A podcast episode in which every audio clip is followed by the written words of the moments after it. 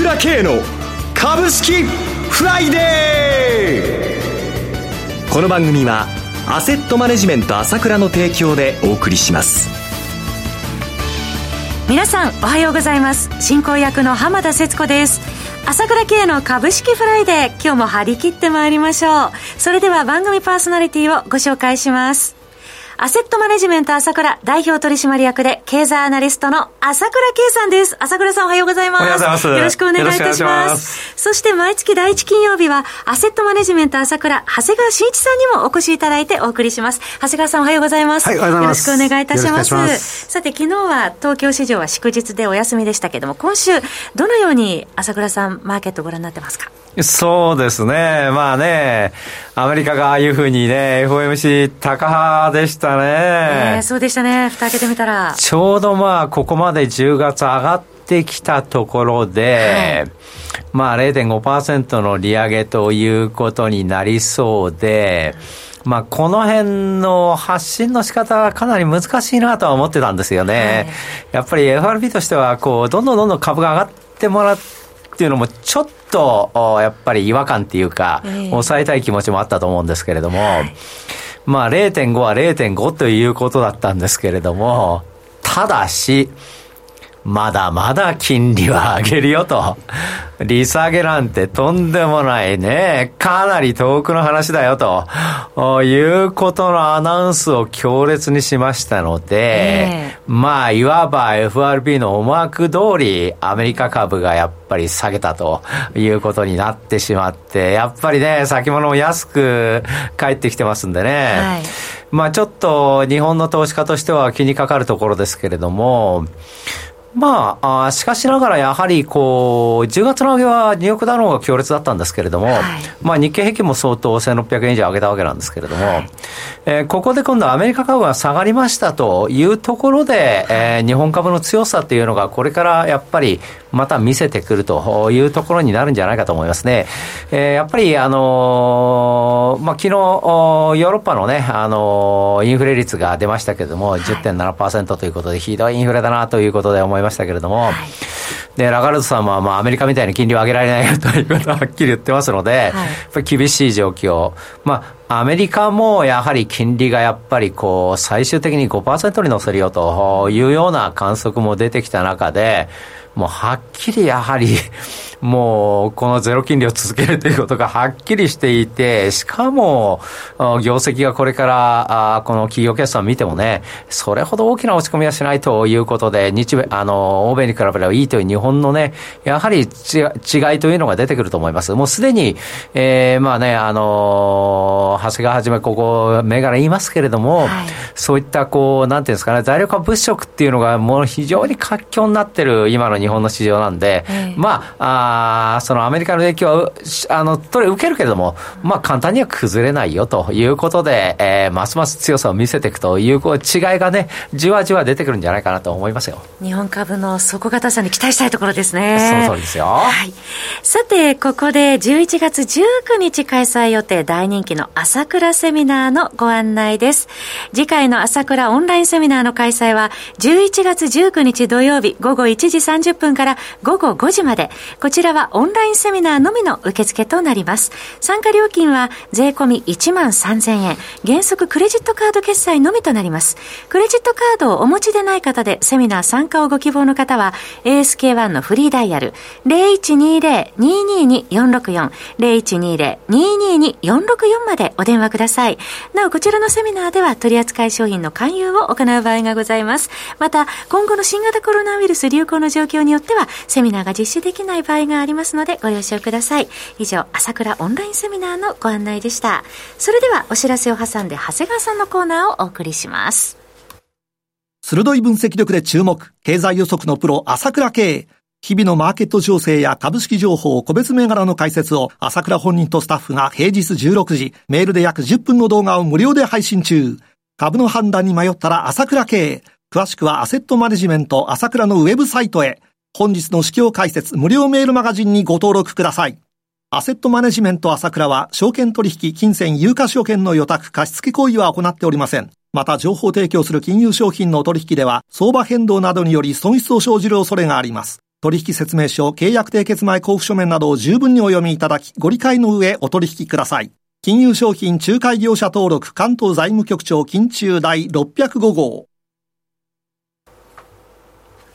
ここからは、長谷川新一の株式金曜ダービーのコーナーです。一つお気をつけいただきたいのは、買い推奨するものではありません。長谷川さんの視点で注目される銘柄を挙げていただきます。投資の最終判断はご自身でお願いいたします。それでは、長谷川さん、今月もよろしくお願いいたします。はい、よろしくお願いします。それでは、はじめにご紹介いただける銘柄はどちらでしょうか？はい、えー、つぶらやフィールズホールディングスです。つぶらやフィールズホールディングス、コード番号2767、東証プライム上場の銘柄で、2日の終値は36円高、2136円でした。はい、えー、まあ、子会社つぶらやプロダクションをですね、はい、まあ、社名に取り入れて、まあ、10月より、えー、つぶらやフィールズホールディングスとなりました。はいまあ、二つの点から注目しています。えー、一つはですね、このつぶらやの商品化、版権ビジネスのね、拡大ということで、まあ、映画、新ウルトラマンもヒットしまして、はい、で、今後、ネットフリックスなんかでもですね、ビジネスの拡大が期待できそうです。えー、さらにですね、今後、スマート化がパチンコ、スローとともにですね、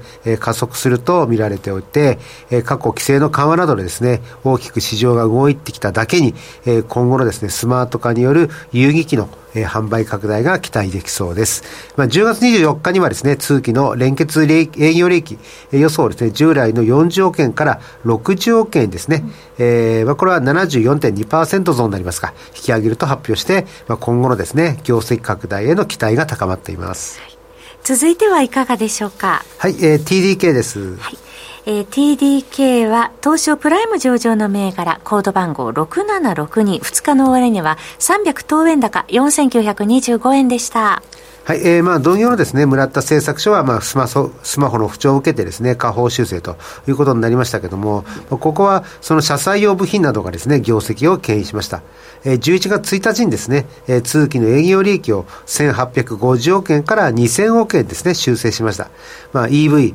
えー、先進運転支援システムとかですね、こういったものが進展して、えー、自動部品とか、まあ、センサーの販売が拡大してですね、あのー、まあ、二次電池とか、あのまあ、これセンサーのですね、発売が、あの、拡大したということが、まあ、金だということです。はい、まあ、こういった自動部品とセンサー応用がですね、えー、長期、えー、成長軌道に乗って、エナジー応用の収益に上乗せする企業体質になってきたようです。えー、株価はですね、この報道を受けて休止しましたけれども、えー、9月のですね、年収来高値、えー、5300円、これがですね、えー、ターゲットになってきたのではないでしょうか。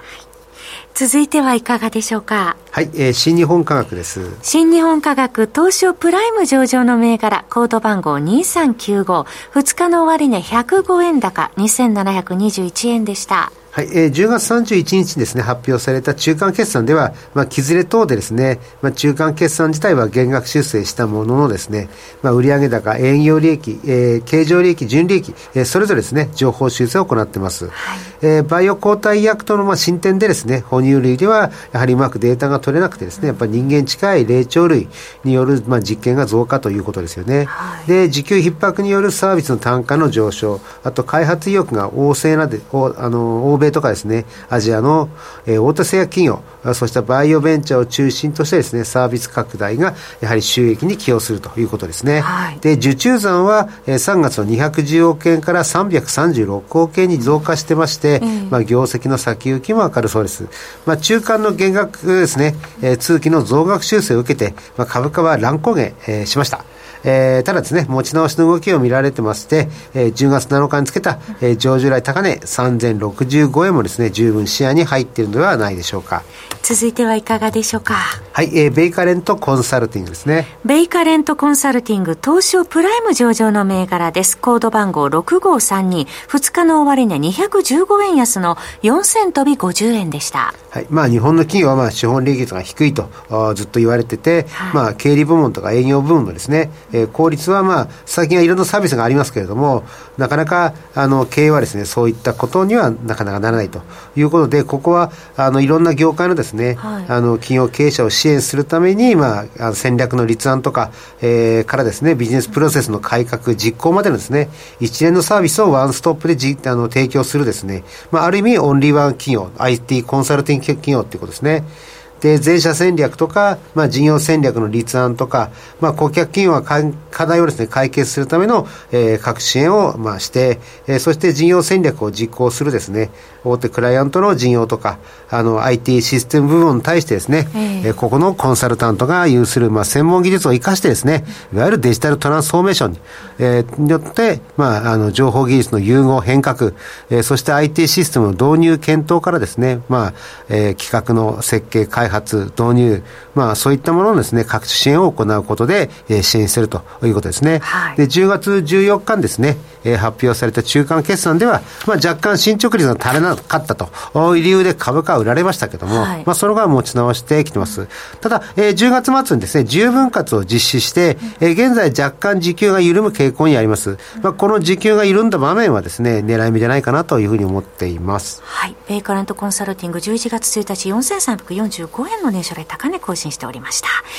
え最後もう一銘柄お願いできますでしょうか？はい、えー、EDP です。はい EDP コード番号7794当初グロース上場の銘柄です。2日の終値330円安で1万5900円でした。はい。まあ、こちらはね、もう何度も紹介させていただいている、まあ、人工ダイヤモンドの種結晶の販売の会社ですけれども、はい、まあ、10月25日にですね、うん、えー、上場で高値1万7500円をつけた後ですね、はい、まあ、最近はそのプラスゼロとか、直近頂上がすごいパフォーマンスになっててですね、うん、まあ、そういった短期的なところに今資金が流れてですね、えー、まあ、ちょっとここ今おとなしいんで、調整局面に入っているということだと思うんですけれども、はい、25日移動平均線にも接近してですね、今、加熱感は後退していると思ってます。で、ここは11月11日に中核決算を発表します。で、8月12日にですね、え発表された第一四半期では、えー、通期の営業、えー、連結営業やの利益予想ですね、7.6億円からですね、まあ、9.4億円ですね、80.8%増として、まあ、株価は1万730円からですね、え一気に1万6730円まで、まあ、買われた経緯があります。はい、まあ、果たして今回の中間決算で、まあ、どんな反応をするのか、まあ、楽しみに注目しています。EDP 決算11月11日に控えているということです。長谷川さんどうもありがとうございました。はい、ありがとうございました。えー、本日5銘柄ご紹介いただきました。つぶらやフィールズホールディングス2767、TDK6762、新日本科学2395、ベーカレントコンサルティング6352、EDP7794 の5銘柄でした。なお繰り返しになりますが、取り上げていただいた銘柄はいずれも長谷川さんの視点で注目する銘柄であって、買い推奨するものではございません投資の最終判断はご自身でお願いいたしますそろそろ番組もお別れのお時間です。パーソナリティはアセットマネジメント朝倉代表取締役経済アナリストの朝倉圭さん。そして長谷川慎一さんでした。お二方ともどうもありがとうございました。私朝倉圭が代表を務めます。アセットマネジメント朝倉では SBI 証券ウェルスナビの口座開設業務を行っています。私のホームページから証券会社の口座を作っていただきますと週2回無料で銘柄情報をお届けするサービスがあります。ぜひご利用ください。それでは今日は週末金曜日頑張っていきましょう!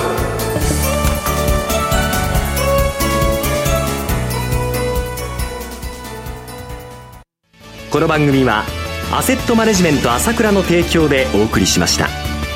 最終的な投資判断は皆様ご自身でなさってください。